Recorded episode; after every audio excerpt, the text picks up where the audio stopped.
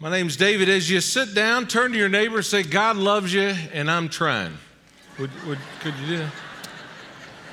God loves you, I'm trying. Aren't we all? Hey, good morning, friends online or in the room. Apologize in advance for a few sniffles and sinus. Uh, who noticed snow at the end of April? I, I just can't figure it out.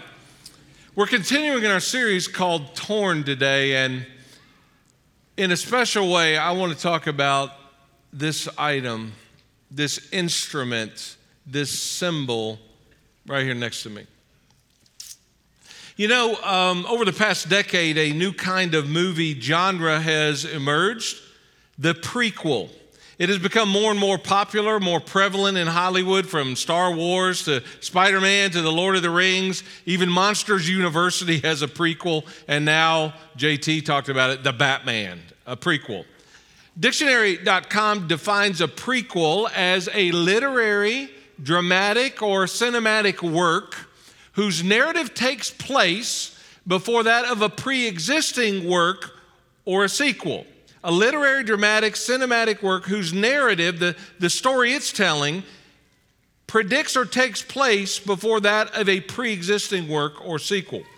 I believe the Bible is full of prequels, especially in the Old Testament, only they're called by another name. They're called prophecies. The prophets of God, the early prophets of God, were inspired to foretell the word and foretell the future and they were inspired to write and predict what was yet to come. For example, Bible scholars have calculated that there are over 300 prophecies alone concerning the person and the passion of Jesus as the Messiah in the Hebrew Scriptures, and they all came true. Every single one of them. In fact, the odds of just seven, not 300 now, the odds of just seven of these being fulfilled accidentally or coincidentally in the life of one person are one in 10th 1 in 10 to the 17th power. 1 in 10 to the 17th power. For those of us like me from Kentucky, that's a pretty big number. It's one of the other reasons, by the way, it's one of the chief reasons why I believe the Bible is what it says. You could not, could not prophesy that thousands of years in advance and it come to pass just exactly as it did. But wouldn't it be nice to be able to see the future and what it holds? It might be kind of nice. Knowing who the next president might be, who will win the Masters golf tournament today, when and who will our children marry or our grandchildren. For me, what specific stocks, you know, right, should I buy now that are going to do well in the market in two years? Will the Reds, Cincinnati Reds' new roster this year be any good? Opening day in Atlanta? I said yes. Now I say no. Most of us think that would be really good to know the future, that we would be richer and calmer, but maybe not. Actually, knowing what's ahead might not be as pleasurable as you think. Because I believe that if we did know what the future held, we might be tempted to avoid certain things because we knew, know it would bring us pain and heartache. And honestly, this is what makes me admire Jesus even more than I already do. He knew exactly what was going to happen in the future, the pain, the price involved, yet he still walked that road for us to Golgotha. And as we continue in our series right now this week called Torn in this Holy Week on Palm Sunday, we're looking at the final week of Jesus' life where so many of these prophecies, so many of these prequels are fulfilled. And today I want to focus on this right here. Because as you grow in the Lord, I've been following Jesus. I mean, some of you got great testimonies like you were way far away from God and now you're close. Praise God for you. And here's my testimony I grew up as a boy and fell in love with Jesus and never left. That's my testimony. I used to be a little jealous when people had like wild testimonies. You know what I found out? JT would say, Dave, you spared yourself a lot of trouble just having the testimony that you have. So the gospel, the ground at the foot of the cross is all equal. But as I have grown in being a Christian, I have to keep coming back to the cross because I'm so prone to take it for granted. I'm so prone to forget how significant it was about what happened there.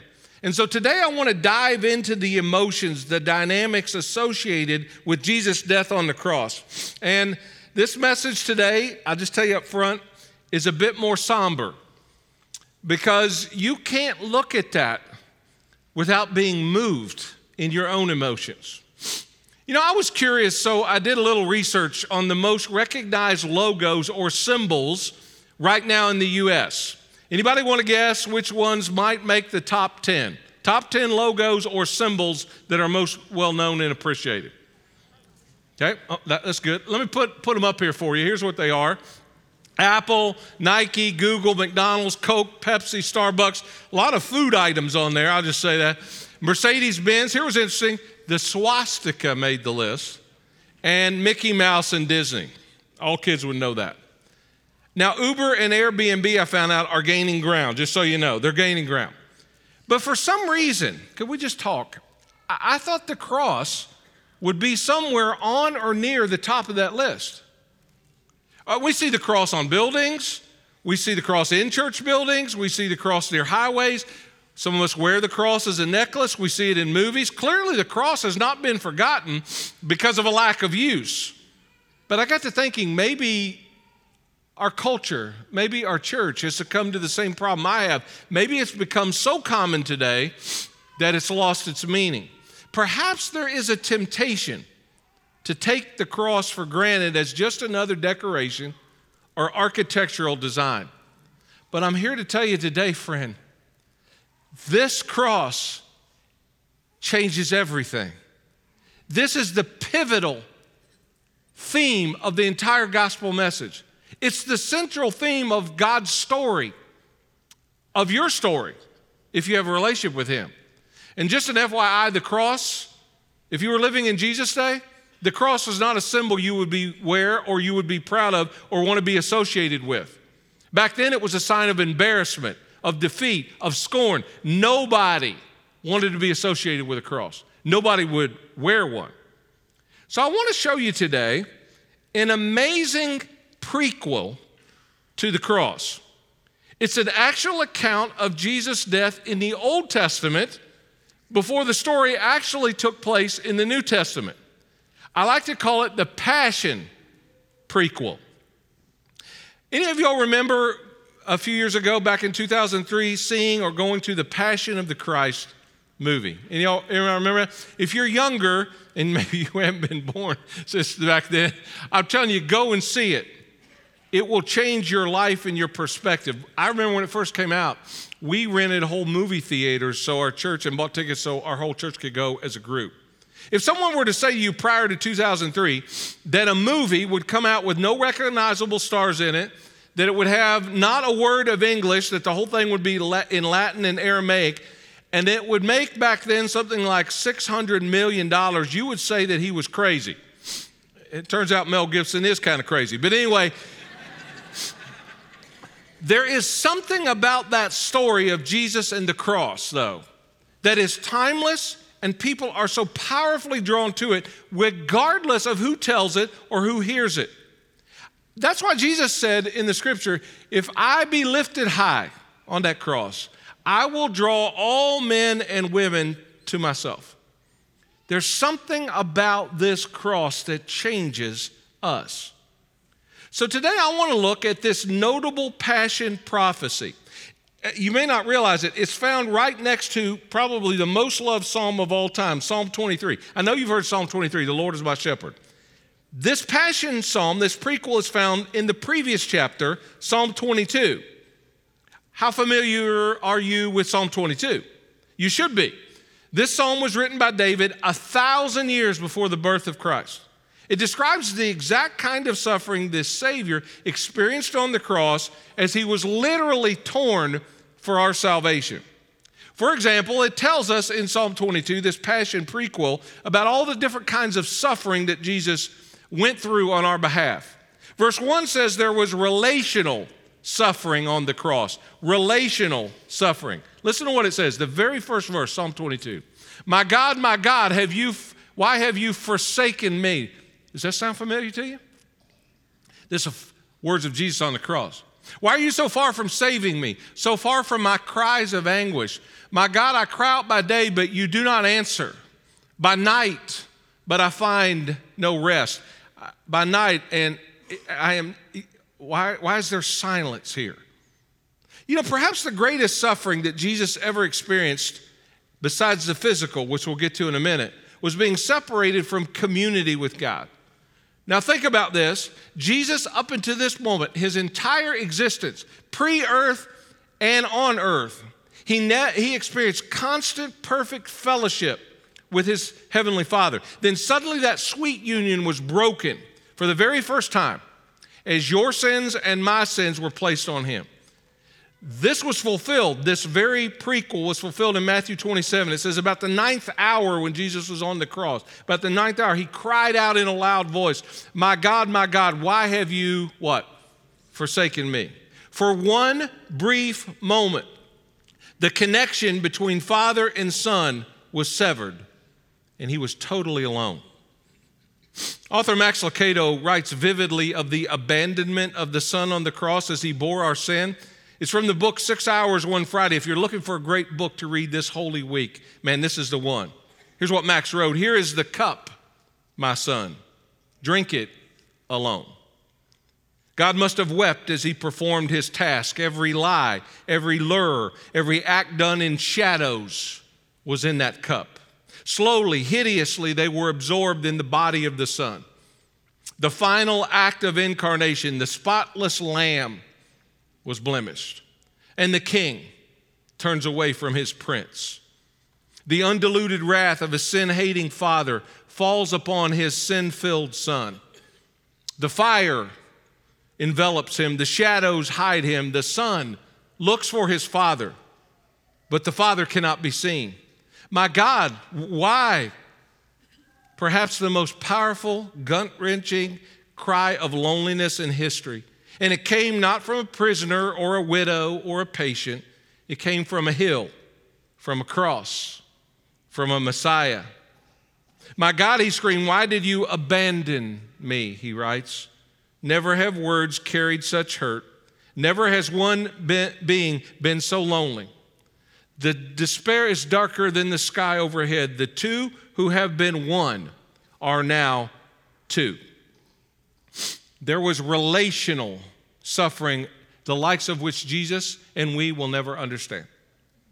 But this psalm prequel in Psalm 22 also says there was emotional suffering on the cross.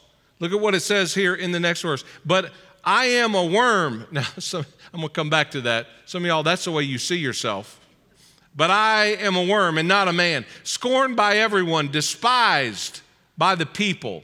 All who see me mock me. They hurl insults, shaking their heads. He trusts in the Lord. Let the Lord rescue him. Let him deliver him since he delights in him. It's one thing to be on a cross, it's another to have people who walk by hurl taunts and insults at you when you could come down and take care of business. Interesting word, the Hebrew word translated worm there in verse 6. It's the Hebrew word tola, the word we get that, that we use for crimson or scarlet. That's how they called it. Worm or tola was crimson or scarlet, most likely referring to the bloody red condition of the Messiah after the entire crucifixion experience. Notice here that he was the object of derision, scorn, and insult, which is why we see this prequel, this verse in Psalm 22, fulfilled in Matthew 27 says, Those who passed by, imagine this, hurled insults at him, shaking their heads, and saying, You who are going to destroy the temple and build it in three days, save yourself. Come down from the cross if, if you are the Son of God. they didn't want him to come down. Trust me. In the same way, the chief priests, the teachers of the law, and the elders mocked him. Have you ever been insulted or treated as less than? Ever want to retaliate? Jesus' restraint is remarkable because for me, I would have a different response. That's the human response.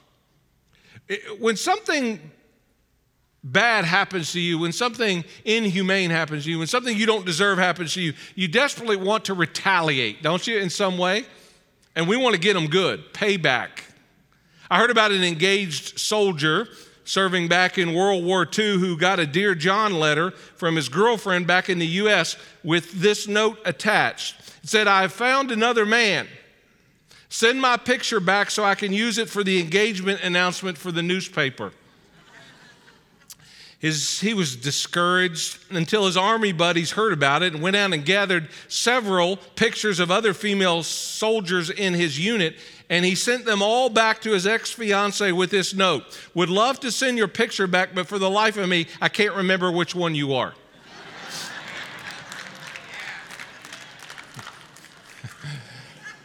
That's the way I do business. Not Jesus. He was slighted, he was mocked, he was ridiculed.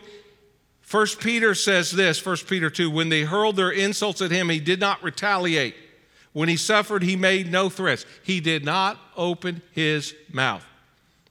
Relational suffering, emotional suffering. Imagine the, the emotion of that moment suspended between heaven and earth, enduring that. Verse 15, 14 and 15 in Psalm 22, this prequel, though, also describes the physical suffering Jesus experiences as well. Listen to what this says I am poured out like water, all my bones are out of joint. My heart has turned to wax. It has melted away from me. My strength is dried up like a potsherd. My tongue sticks to the roof of my mouth. You lay me in the dust of death. It's describing, beginning to describe some of the physical torment and suffering that Jesus went through on that old rugged cross. Medical experts tell us that there are six varieties of wounds that a person can receive in their body.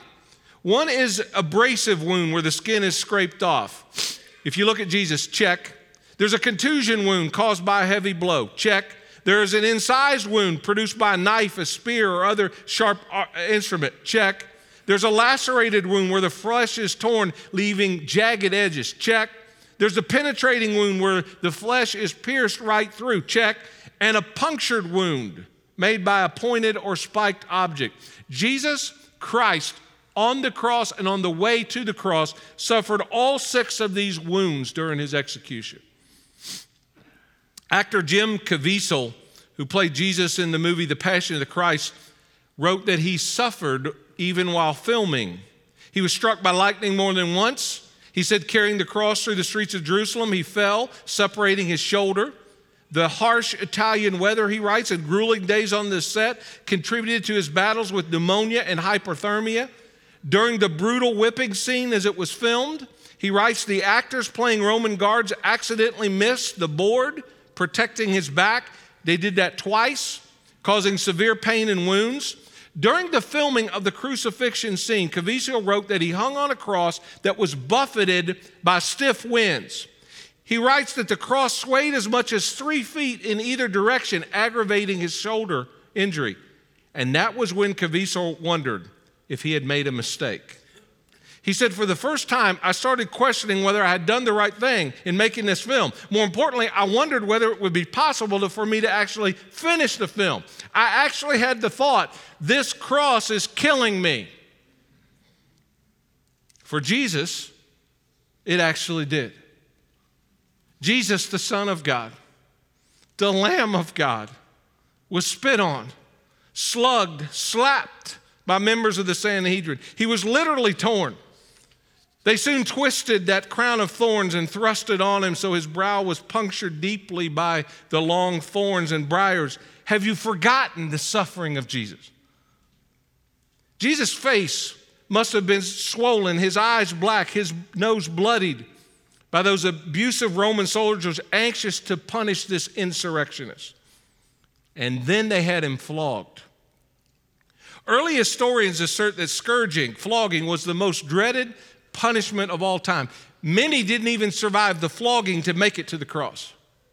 Bits of lead and stone made the whip a brutal slashing instrument of terror, ripping a man's back, his legs to shreds, occasionally even tearing out an eye or slicing open an ear.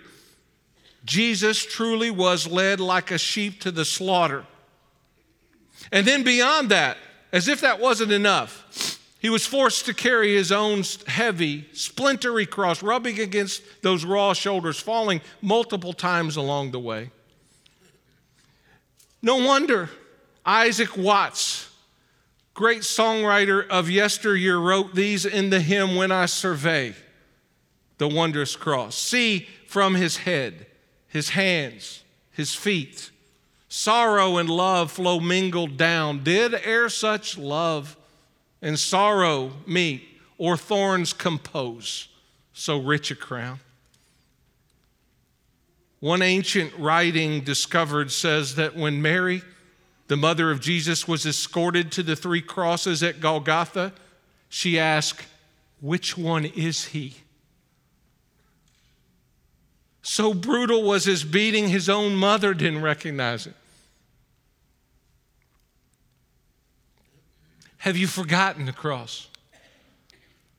When we come to verse 16 in this prequel, we encounter one of the most remarkable prequels and prophecies of all. I love this. Dogs surround me. I'm glad he called them dogs. I would have called them worse. Dogs surrounding me. A pack of villains encircles me. Now, check this out. They pierce, they have pierced my hands and my feet. Now, keep in mind, those words I just read to you, those words in Psalm 22, were written a thousand years before the birth of Christ and 700 years before the Romans even introduced crucifixion as a method of execution. Yet David predicted exactly that the Messiah would have his hands and his feet pierced. The method of execution in David's day was stoning. So, this is a powerful testimony, friend. Those some of us struggling with our faith. This is a powerful testimony to the accuracy and the authority of the Word of God. Verse 17 in Psalm 22 says, I can count all my bones. People stare and they gloat over me. They divide my garments among them and cast lots for my clothing. And this was fulfilled exactly at the cross, friend. If you remember the account, this is Holy Week. I encourage you to read that last week of Jesus' life. At the cross, they gambled for the only material thing Jesus owned. This was predicted hundreds of years before Jesus came. No way could he have manipulated this prophecy if this was all fake news. All throughout this powerful passion prequel, we get this clear picture of the suffering, the abandonment, the humiliation that Jesus would suffer, right on down to the last verse. Let me read you the last verse of the Passion prequel. This is strong. I've read it for years, I didn't see it. Here's what it says it says, They will, they will, the people, proclaim his righteousness, declaring to a people yet unborn. Who are the people yet unborn? You and I. He saw us back then. When he was on the cross, we were on his mind, even back then. And notice these last four words of the Passion prequel in Psalm 22 He has done it. He has done it. That phrase, he had done it in the Hebrew, literally says and means, it is finished. Jesus' very last words from the cross. That fact alone has led some scholars to believe that as Jesus hung on the cross, he very well may have quoted all of Psalm 22, beginning with, My God, my God, why have you forsaken me? and ending with the words, It is finished. And when the witnesses of the cross saw that, they simply wrote down the opening and closing words, which were then recorded in our gospel account. Now, that seems appropriate too, because Jesus began his ministry by quoting scripture to Satan in the wilderness, and now he probably ended his ministry on earth, his life at least, by quoting scripture on the cross. What was Jesus thinking and saying when he was on the cross and we were on his mind? Psalm 22. He was saying the scripture. I don't care what kind of problem you're going through today, nothing you're going through is compared to what Jesus went through. The quoting of scripture, letting it wash over your mind, will help you with your own problem, your own persecution. By the way, when Jesus says it is finished, let me remind you, it's that so you and I could say, I'm not finished. Because before the cross, we were finished without any kind of atonement. Without the shedding of blood, there is no forgiveness of sins, the Bible says. The prophet Isaiah, another great Old Testament prequel, wrote a beautiful and significant account of what happened on the cross. It's found in the 53rd chapter of the Old Testament book that bears his name. Keep in mind as I, you hear these words, this was written 700 years before Jesus came on planet Earth. Isaiah says, Surely he took up our infirmities and carried our sorrows, yet he was, we, we considered him stricken by God, smitten by him, afflicted.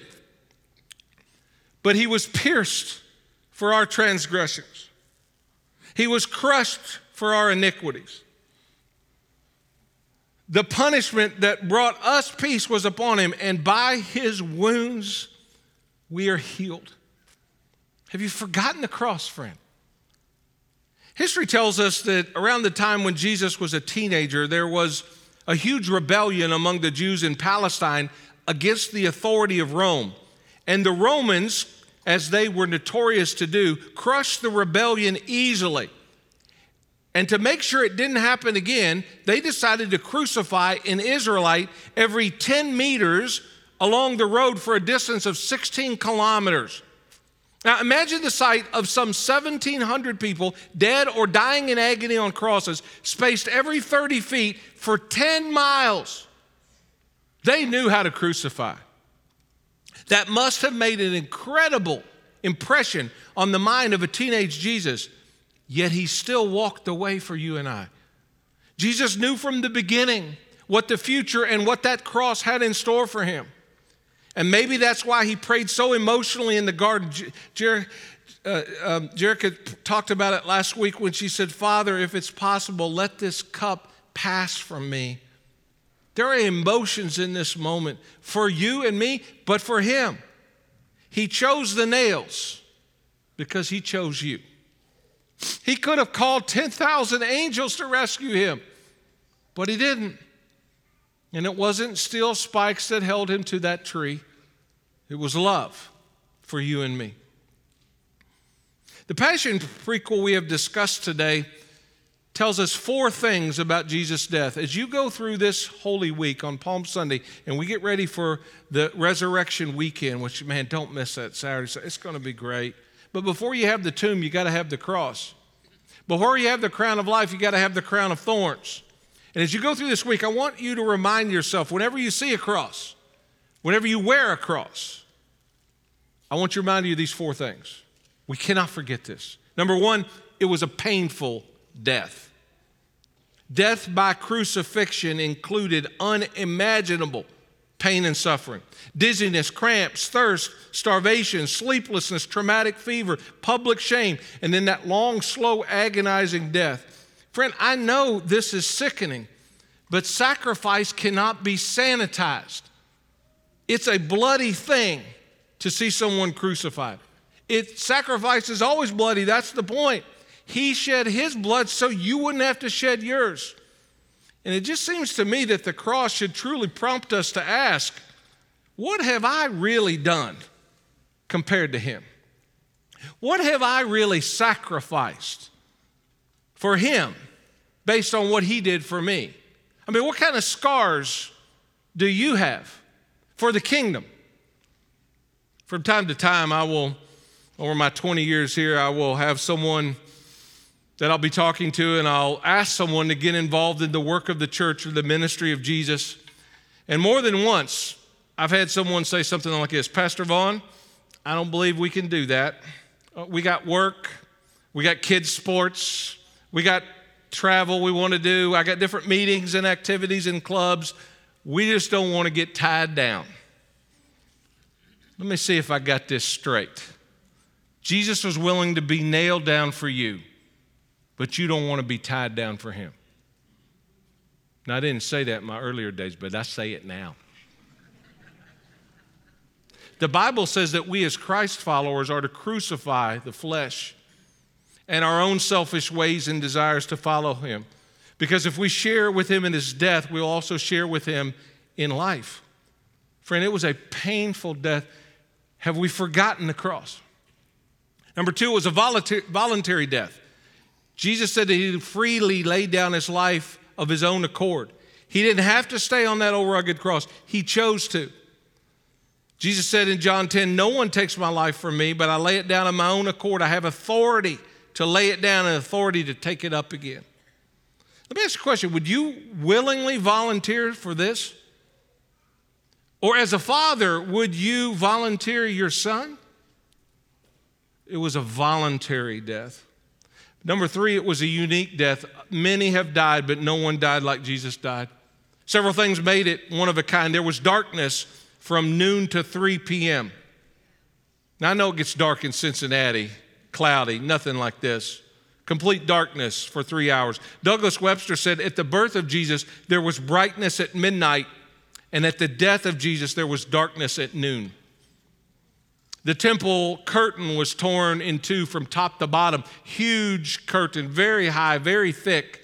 It separated man from entering into the presence of God. And when Jesus died, that temple curtain was torn in two, top to bottom. If man was going to do it, it'd be from bottom to top.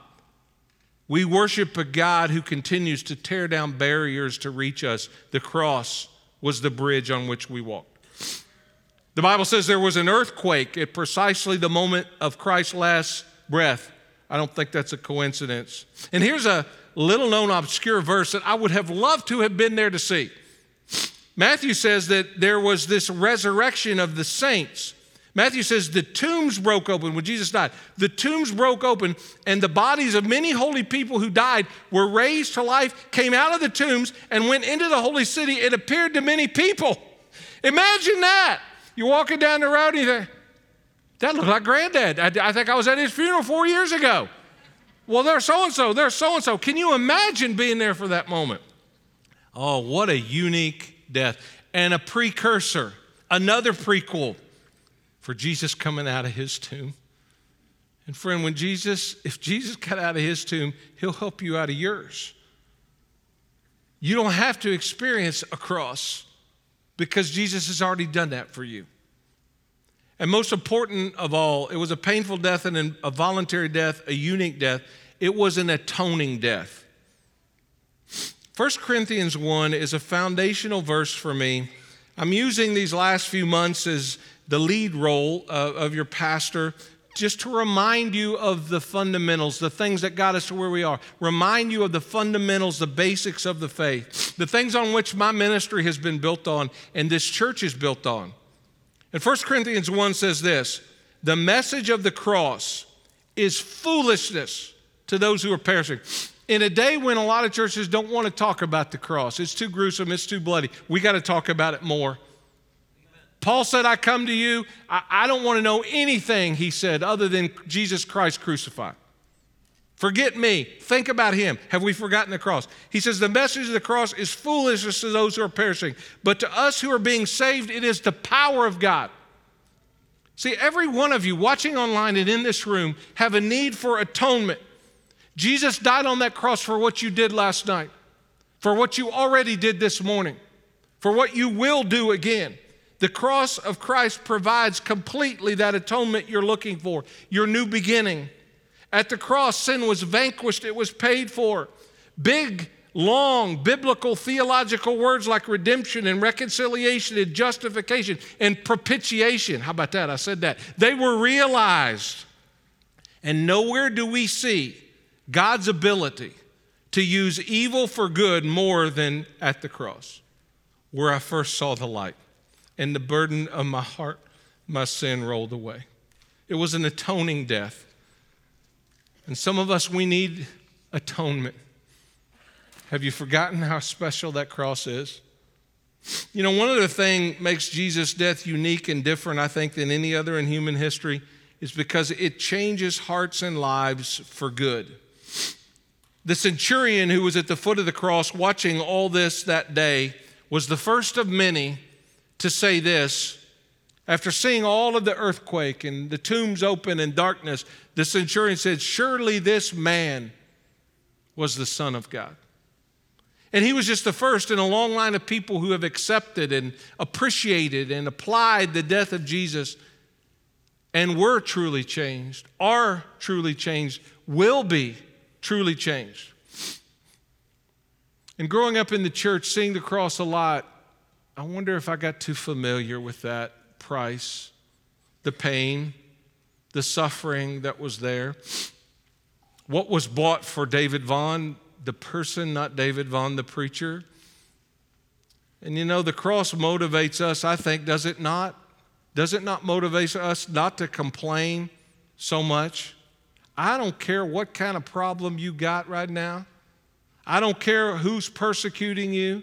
I don't care what burden, I don't care how heavy life is for you right now compared to what Jesus Christ just I just described did for you. We have nowhere, no one to complain about. We are to pick up our own cross and follow him, but the cross should inspire us to do more than we are doing. To give because he gave, to serve because he served. I just think the cross right sizes any problem you think is big right now. Because compared to what he did for you out of love, you don't have any problems. A couple years ago, when COVID was kind of at the height of criticism for me, I got a note from a friend and I laminated it so I could refer to it and remember it he wrote, I know last year was hard on you, and I can not take away the pain of what people can cause. But we need to look at the cross.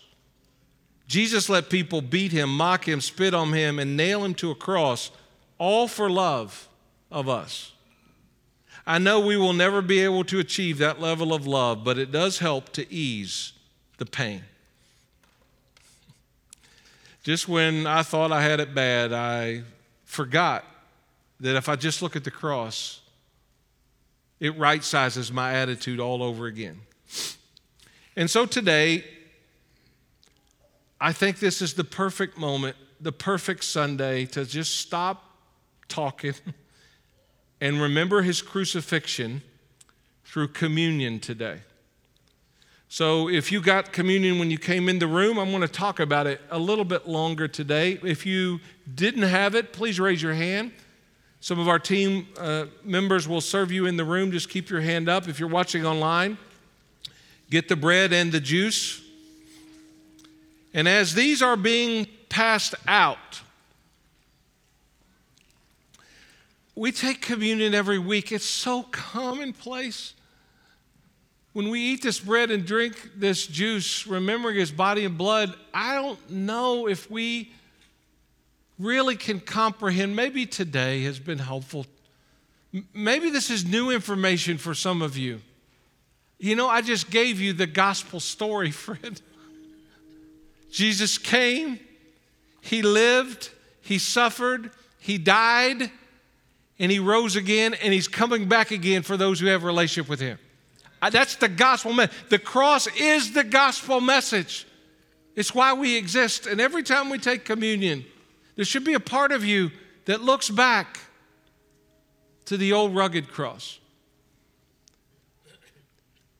And I am motivated by just three small words that Jesus uttered as some of his last on the cross Father, forgive them. They know not what they do. Didn't call for revenge, didn't call for backup, didn't curse the ones who taunted him. He prayed for them. When his accusers took him out in the courtyard and began to whip him, Father, forgive them. They know not what they do. When they blindfolded Jesus and began to taunt him and kick him and slap him and say mockingly, You're a prophet, tell us who hit you. He said, Father, forgive them. They know not what they do. When Pilate said, I find no fault in this man, and yet handed him over to be crucified, how ironic. Pilate satisfied the wrath of the crowd. Jesus was on a mission to satisfy the wrath of God. Father, forgive them. When the soldiers were the nails in his hands and feet, every time the blow of the hammer came down, Father, forgive them. And for 21 centuries, echoing across the ages, echoing across our sins, we hear the words today still Father, forgive them. So, as we have the bread and the juice, I'd ask you to just look at the cross, for that is what we are remembering. He gathered with his disciples with the shadow of the cross on his mind and broke bread and said, Take, eat, this is my body given for you. Do this in remembrance of me. And after supper, he took the cup. And he said, This cup is a new covenant in my blood, shed for you. As oft as you drink it, do it in remembrance of me.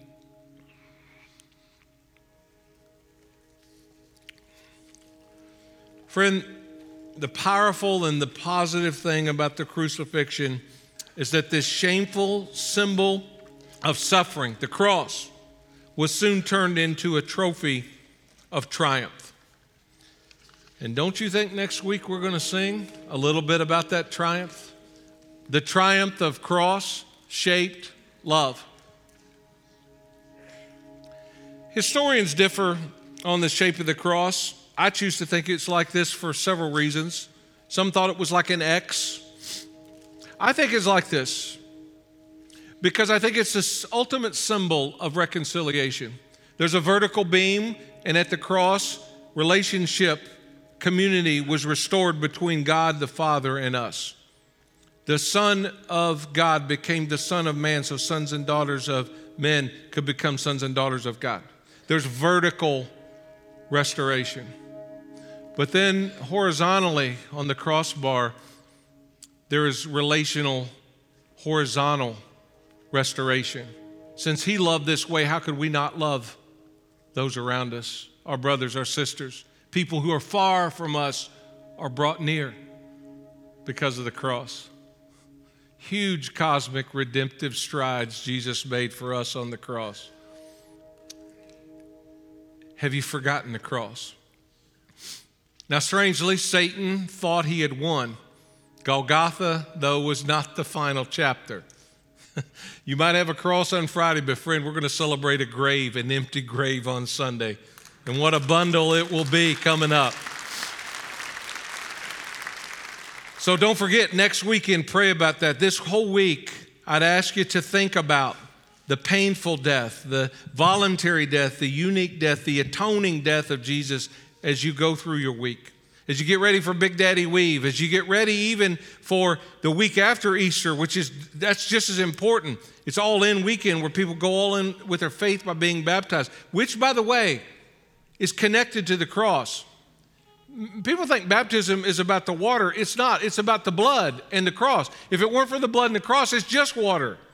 That just symbolizes where the blood and the forgiveness meets your life.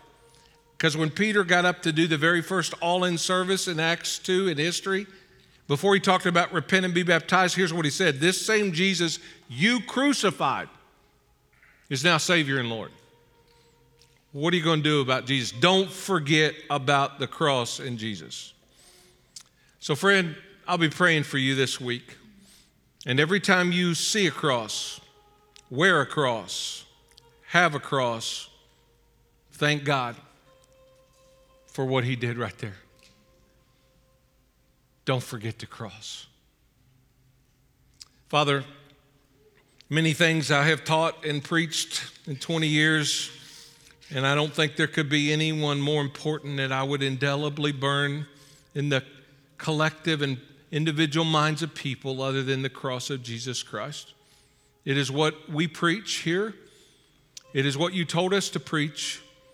And God, as we just sing one more song about that gospel message, I pray, God, it might convict us and convince us that the world needs to hear this more. And maybe there is someone watching here or in this room, and for the very first time, they've heard the good news that they don't have to pay for their sin. Someone else paid for it already. And for those of us who grew up in the church like me, May we never take that forgiveness for granted because it came at a high price. And may we reacclimate our life again around the sacrifice of the Holy One. And so we thank you now for this in Christ's name. Amen.